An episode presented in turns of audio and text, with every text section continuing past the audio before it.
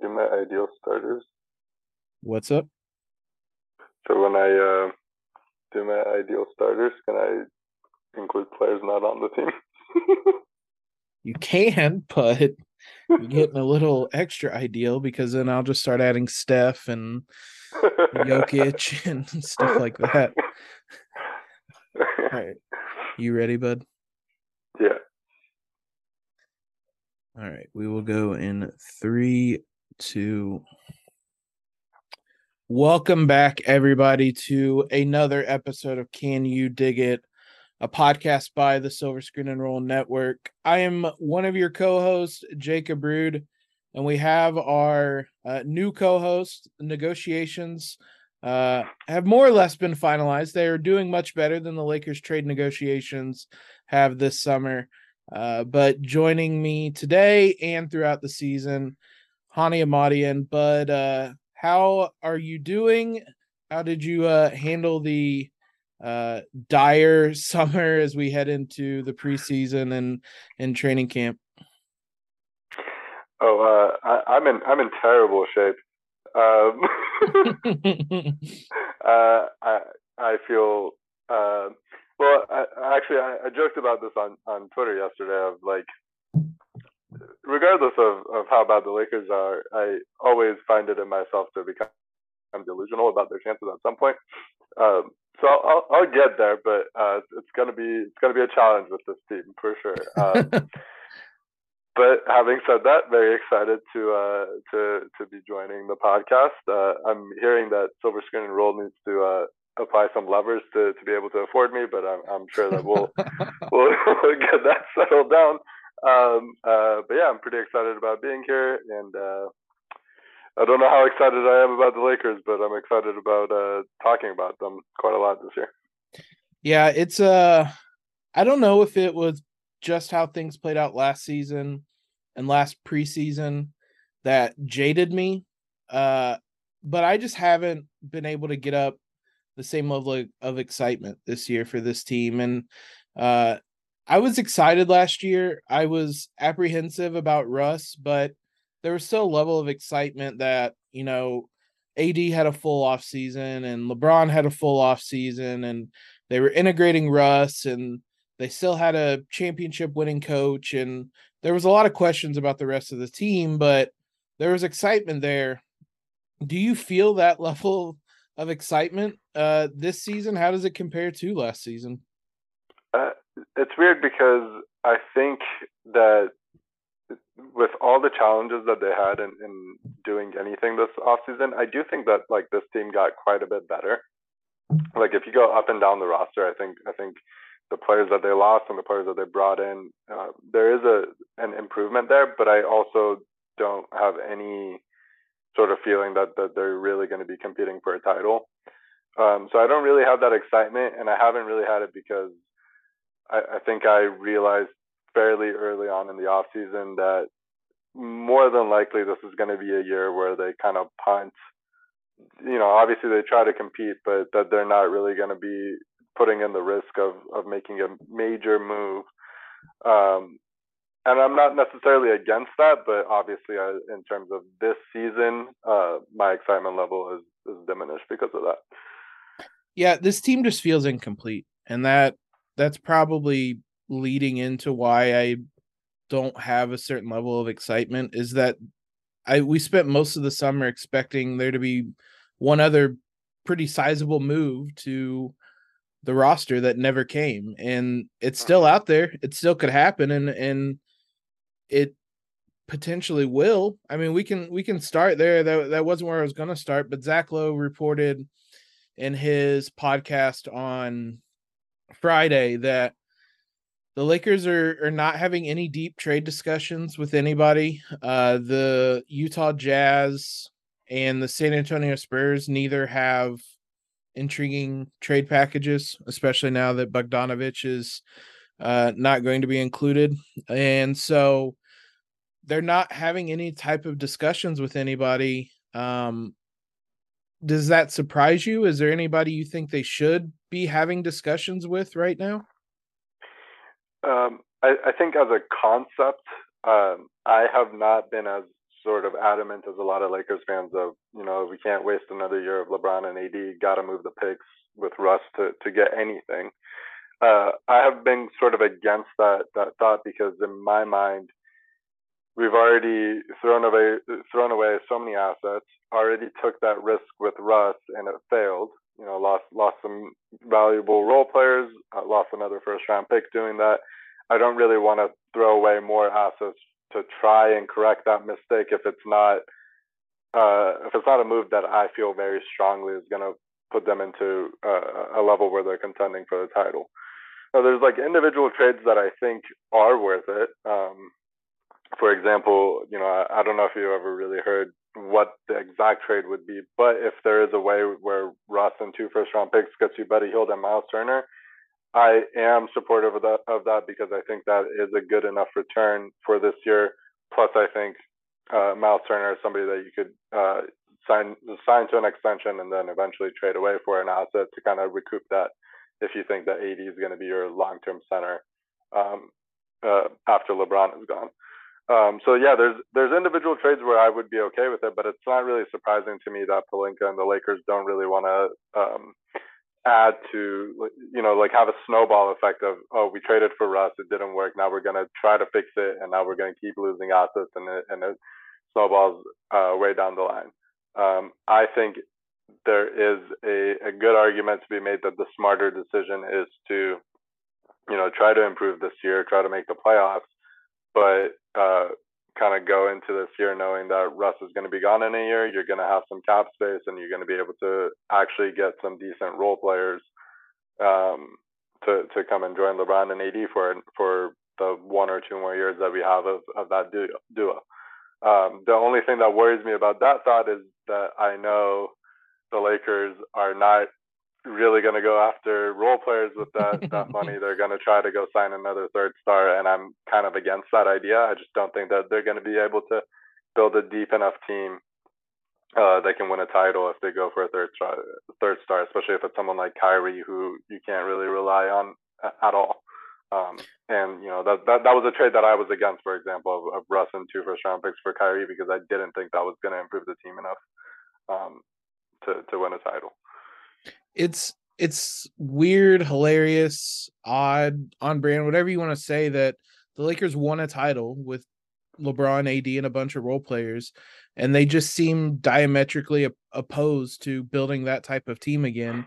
And they yeah. want Russ, they want Kyrie, and you're right. If they have cap space, they're gonna try to turn that into a third star. But yeah. the maybe encouraging thing if you are in favor of trading Russ is that um the Lakers reportedly are open to trading first round picks for long term money and the right deal. Zach Lowe also reported that he thought if the Lakers went to the Pacers right now and said Russ and two firsts for Buddy and Miles, it would be a done deal. That the Pacers would say yes to it.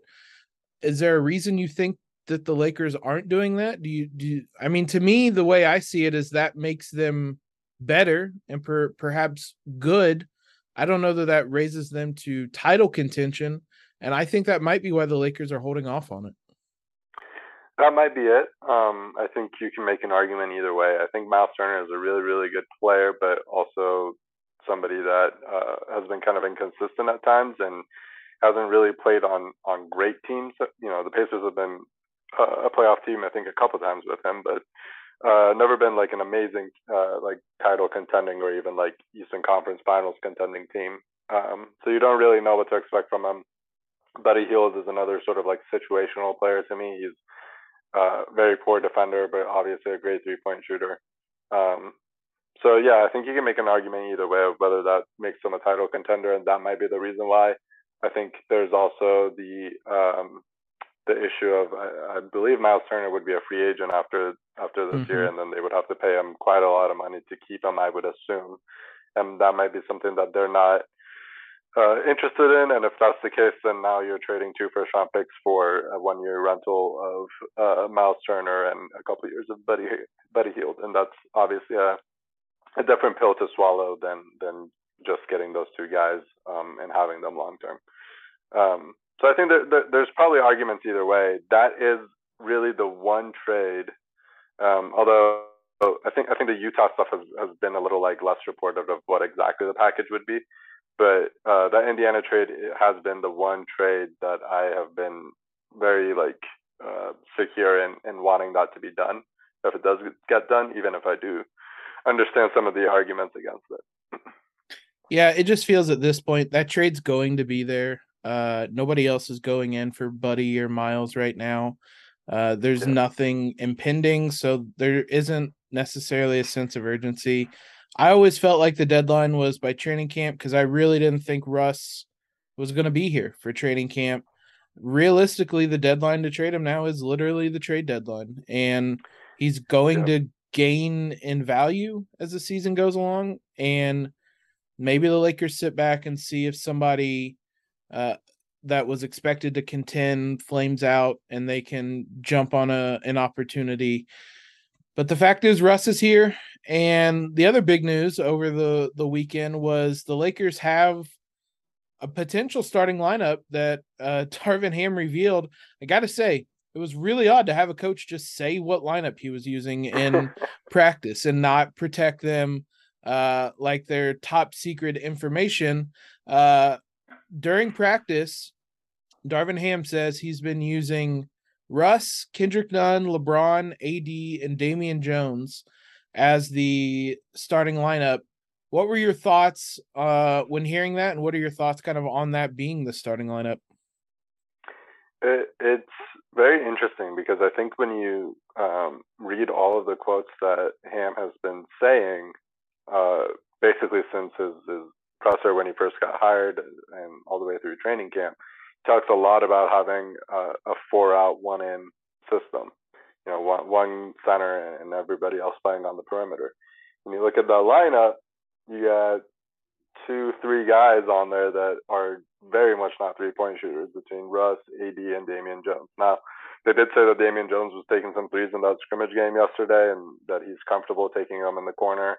Um, AD obviously takes threes even though he, he really struggled with that last year. And same with Russ, he'll, he'll take some, uh, but he also uh, does not have anybody within 15 feet of him when he does.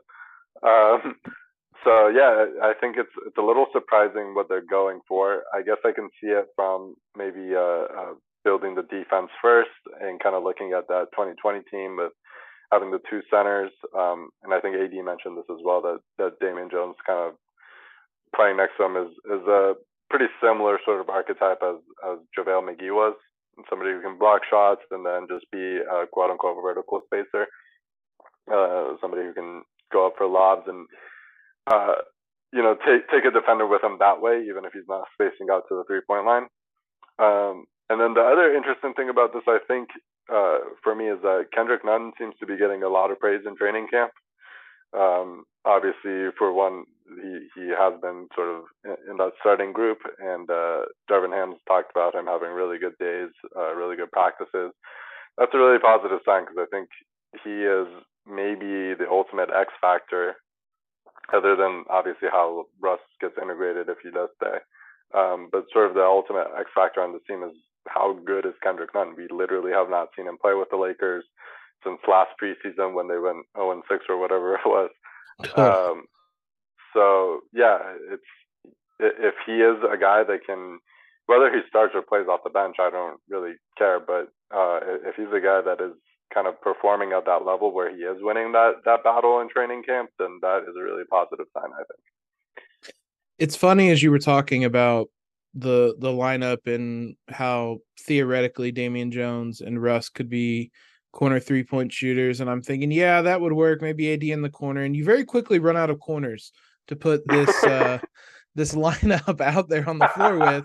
Uh because for one, and I'm probably like a lot of other Laker fans, probably because of how he played uh when he was last year. I don't think of Damian Jones as a three point shooter in any way. Uh, when he was last year, he took 17 shots and 13 of them were within three feet, and the other four were within 10 feet. Uh, last season in Sacramento, uh, he attempted 29 three pointers. He hit 10 of them. Um, I, we'll see to what degree he's going to have a willingness because we've seen it's one thing to do it in practice. We even saw like with Dwight Howard last year, like everything we saw in practice, it seemed decent. Um, he did not take them in games except for sparingly and not really in any consistent manner. Damian Jones was only took seven threes in the corner last year, but he was eight of 19 on non-corner threes. I don't know how it would look, how it would work. I don't love the idea of it because, as you said, this does not seem to fit the four out one in style. Uh, Damian Jones, Thomas Bryant talked uh, and said that they don't care who starts. That one of they're they're going to play. They're the two centers. They don't care who starts. Do you care who starts between them? Um, but uh, before I answer that question, one more note on the Damian Jones three point thing. Darvin Ham sort of made a joke about uh, if he was able to make Brook, uh, Robin Lopez take three pointers, then he'll be able to make uh, Damian Jones take three pointers. And he's right. If you look at Robin Lopez's like three point shots per season, he only played one year in Milwaukee with Darvin Ham there. The year before that, he took 31. The year after that, he took 18. The year in Milwaukee, he took 105 threes. oh my god! Uh, and he hit a third of them. Obviously not great, but for a guy that never shoots threes, not not terrible. So he shot 38% on corner threes. Robin Lopez did. He was 21 of 55. If Damian Do- Damian Jones does that, yeah, I put yeah, put him in the corner. That's that's great. Yeah, so I, I do think that um, it's believable at least that, that they do want him to take threes. Um, whether that's something that lasts all season or not, who knows? I think a lot of bigs kind of start the year taking threes. Like you said, we saw Dwight do it. Joe Ingles done it at times and then by the end of the year, it, it kind of like fizzles out and they stop doing it. Um, so we'll see. In terms of who I or if I care if Damian Jones or, or Thomas Bryant starts, um, yes and no. I think the main thing about one of them starting to me is that it pushes LeBron back to the three, and that's the most important thing because this team does not have enough wings for LeBron to be playing as a as a power forward again. I actually think LeBron is probably better as the power forward, but I, I, think they just need him to play as a three, and they need to play a bigger starting lineup just for the sake of rotations to work out with with the lack of wing players that they have right now. Um, I do think it's a it's a more seamless fit with Thomas Bryant. He is a guy that has shot threes uh, throughout his career, has been decent at it, not amazing, but enough of a threat that I think he would space the floor and help AD out. Um, but at the same time, I, um, and, and, he does still offer that sort of like lob threat that Damian Jones does as well. I think the only thing is that he doesn't seem to be quite as good of a, of a rim protector as, as Damian Jones would be, and it just seems like this team is uh, very hell bent and focused on on fixing the d- defensive issues from last season first before they really work on on the offensive stuff. So from that perspective, I understand it. I think by the end of the year, maybe we'll see uh, Thomas Bryant start just because he's he's a little bit of a better fit, and it'll um, take away some of the pressure on the on the offensive end that, that LeBron and Russ and AD will have, um, just because he can space the floor. Um, but I'm not I'm not too concerned about um, Damian Jones starting right now. I, I think just later on in the year it, that that could change. I mean, to me, and stop me if you heard this before, but it's pretty much tied to whether Russ is going to be starting or not. Uh, sure. Because if Russ is starting, I mean, he's the one in in the four out one in. Uh, and so you would want somebody like Thomas Bryant, who is a more natural three point shooter, a more proven three point shooter than anything else. And I would be much more comfortable with that if Patrick Beverley is starting or even Dennis Schroeder, I would probably feel better about starting Damian Jones because those guys, maybe not as much with Schroeder, more with Patrick Beverley. Um, I would feel a lot better about them being a more natural spacer as a three point shooter. So I a lot of this hinges on on Russ as it has for the last year. This is not my preferred starting lineup, shockingly. And I'll ask you first what is your preferred ideal starting lineup, which is a way of me of phrasing it and saying that you can bench Russ if you want to. What is your what is your ideal starting lineup? Um, that's a, a very difficult question to answer. yeah. Um, I so I I think the idea of Russ playing off the bench makes a lot of sense from a basketball like tactical standpoint because mm-hmm. I think he, he he will play against worse defenses. He'll be able to run more. He's going to have athletic players next to him. Um, his his defending isn't going to be as, as big of an issue as, as it is with the starting lineup. All of that, all of that is true. Um, but having said that, uh, from like a just sort of like psychological standpoint, and obviously we don't know these dudes, but you know, considering how last season went and and some of his um, let's say disagreements with the coaching staff uh, that have even you know sort of carried over to this training camp where he's kind of throwing a little bit of shade at them saying that he likes the energy of a new coach and, and all of that uh, I would be worried that if you bench him, you you kind of lose him, and that's sort of the reasoning that Frank Vogel had last year of, of why they never benched him. Um, and I think you know if if Westbrook is going to be on this team the whole year, you can't risk that. You know he's just too important of a player, and and and I I don't think that the Lakers are good enough around the margins that they can just send him home and, and become a, a, contender. Maybe maybe they can. I mean, maybe the vibes would just be worth it, and and that would send them into the playoffs. That's a legitimate thing, I think. But uh, if they're going to go deep in the playoffs, I think they need Russ integrated, and they need him playing well. And I think because of that, I would want him to start and get integrated with the other players. Now you can work out rotations and still play him with bench lineups as much as you want, but I think I think the title of a of a starter is still pretty important. Um, for Russ. So I would include him, and obviously LeBron and AD would be included as well. Um, and then I, I think, as, as I discussed, I think Thomas Bryant would be my ideal starting center, um, just marginally over over uh, Damian Jones because of the spacing reasons. And then that fifth spot is like really up for grabs. Uh, there's there's a lot of players that you can make a case for. Um, and really, I, I, I think it, it kind of comes down to who uh, can play enough defense to, to make up for uh, Russ, and then also be able to hit a, uh, enough threes to make up for Russ. Um, and I think the guy on the team that I would trust most with that is probably Austin Reaves. Um, mm-hmm. Now, like I, I don't think Austin was a good three point shooter last year either. Um, maybe maybe can improve. Pretty solid defender though, and and he can cover for guys pretty okay one on one. Really good help defender, I think. Um, and he, you know, the the playmaking probably isn't as important in that lineup because they have Russ and and LeBron and whatever AD can give, but uh, it's good to have players that aren't one dimensional and just kind of stand in the corner and, and wait for threes as well. So uh, right now, I think I would go with Austin Reaves think like Lonnie Walker could maybe maybe go in there. Maybe Kendrick Nunn is legitimately playing out of his mind and, and is worth a look. Um, there's a lot of players that, that that make sense, but I think I would go for Austin Reaves. Plus, he has a little bit more size than than most players on this team. Yeah, he's legitimately probably going to have to be the backup small forward uh, on this yeah. team, which concerning a little bit, but we'll see how that goes. I I fully understand and uh, your argument for Russ. I th- and I think that's why they probably need to start the season with him as a starter.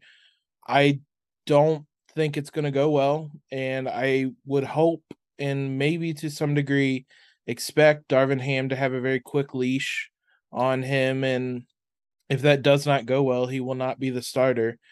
He would not be my ideal uh, starting five heading into the season. Uh, I would go LeBron and AD, obviously.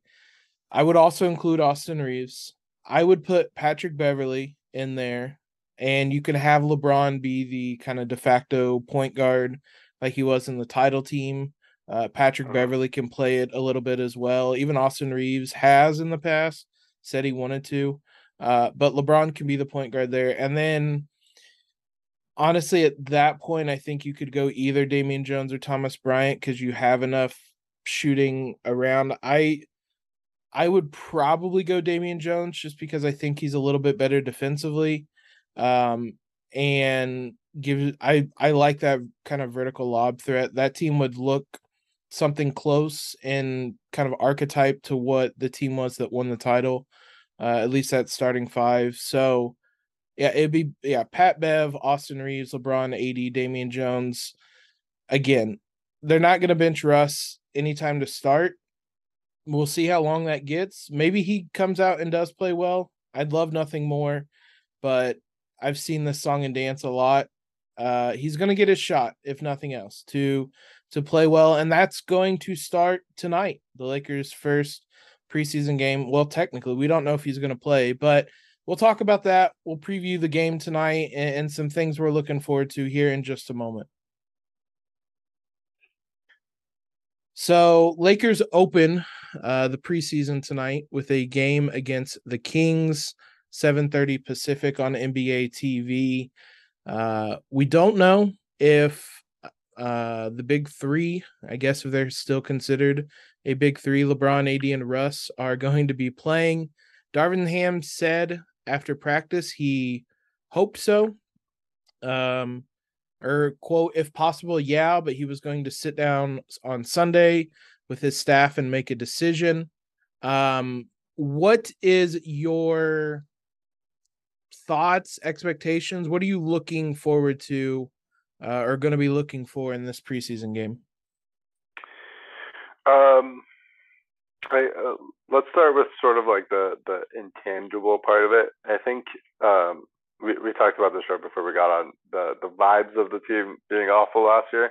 Yes. Uh, starting out the preseason, I, I'm like wins and losses don't really matter, but having a, a good performance with good vibes is really important, I think, uh, and that'll kind of set them in uh, going in in the right direction. And I know that the Lakers are aware of it because they've talked about you know the the bigger guys playing more in preseason than they did last year, um, and I think that's part of that reasoning. Uh, so I I would love to see you know just sort of a little bit of aggression from those guys, obviously within reason. Don't want anybody getting hurt. Uh, really looking forward to seeing what Patrick Beverley is going to do in his first preseason game as a Laker. I think that is going to be hilarious, and um, I, am sure he's going to be looking to to really like earn the, the respect and love of, of Lakers fans since he's been kind of a villain uh, for the Lakers for uh, in the past. So um, and you know, in terms of the vibes, I think he's going to be definitely like like a tone setter for the Lakers all year. So uh, really looking forward to that. And then I guess from a, a more basketball standpoint, um, you know, the, the Damian Jones and and Thomas Bryant sort of quote unquote battle for that spot, even if they say they don't care about it. I think that's going to be interesting. Um, we obviously haven't seen either of those guys with the Lakers for a, a couple of years. Damian Jones, last time we saw him was super raw, uh, but sort of was performing well just purely off of his energy. Um, and by all accounts, he, he's improved a lot and, and was playing pretty well with the Kings last year. So really interested to see his improvements. Same with Thomas Bryant in terms of you know his shooting. That's something that he didn't really do with the Lakers uh, before he went to Washington. Um, so looking forward to that. And then uh, yeah, see see what Russ does. How is how's Russ going to perform in his first first uh, reintroduction as a Laker? Um, you know, that there's you know some reporting um, from that scrimmage game, at least from the open portion of it that the media saw of him being really engaged uh, off the ball and, and screening for other players, and that's stuff that I think Russ has always kind of talked about doing and at times shown a willingness to do it, but when things got tough, he's kind of reverted back to his his gut instinct, which is, you know, holding on to the ball and, and driving into the paint and throwing off wild layups and stuff like that. So it would be interesting to see sort of his commitment to the, to that role um, and, and, how well he can he, he can play it and, and integrate with uh, LeBron and AD. I am fully in like do it before I believe it with Russ and all the yeah. off ball stuff. I wrote an article with video of Russ setting screens in a game last season. I can't remember the opponent, maybe Memphis. Um, and it was the only game that it happened. And I was really excited for that game. And I thought, this is dope. This is something that could really be something. And then they just didn't do it anymore. So uh, do it for more than one game, and I will get excited about it. Um, I would disagree that wins and losses don't matter. Specific, it's very specific to this Lakers team because the vibes were so awful last year in the preseason. After going Owen, I think they played six games. Owen, whatever. I, they need to like they need some type of victory. Uh, I'm not saying it's like a must win game, but like I can't do 0 and 6 again. Like I, I cannot have it LeBron sitting here talking about how he'll start playing better when the games matter, stuff like that. I, I can't sit here and and listen to that again. So specifically for much better vibes, win. Like win at least a couple of these. Uh I don't know if that is specifically uh tonight. I don't know. There's a like I said, there are six games they could do it, but win something like give me something small to build build on because uh I was when I was talking to Raj last week, we were we talked after the show about just how awful the vibes were last season. Uh that that's what we can end on here briefly. How much uh, better do the vibes need to be this preseason? Does it feel like they're better? I know that's not a tangible thing, but like just looking back to last year, that was such an omen for what was about to come. Uh, how much better does it need to feel this season? Uh, I don't really have have a good grasp currently of what the vibes are. yeah, I mean it's my, not my remotely tangible. Yeah, it's not remotely tangible. I know that is a very weird. I yeah. mean, it, it, and this kind of goes back to what we were saying at the beginning is that like we're not excited about this. Maybe other people are, and yeah. maybe the vibes are better. It certainly sounds like from quotes from Patrick Beverley, from even Russ, like you were saying, kind of throwing shots a little bit from Kendrick Nunn, that the vibes seem to be better. I guess a, a yeah. different way of phrasing it is how important is that to this preseason?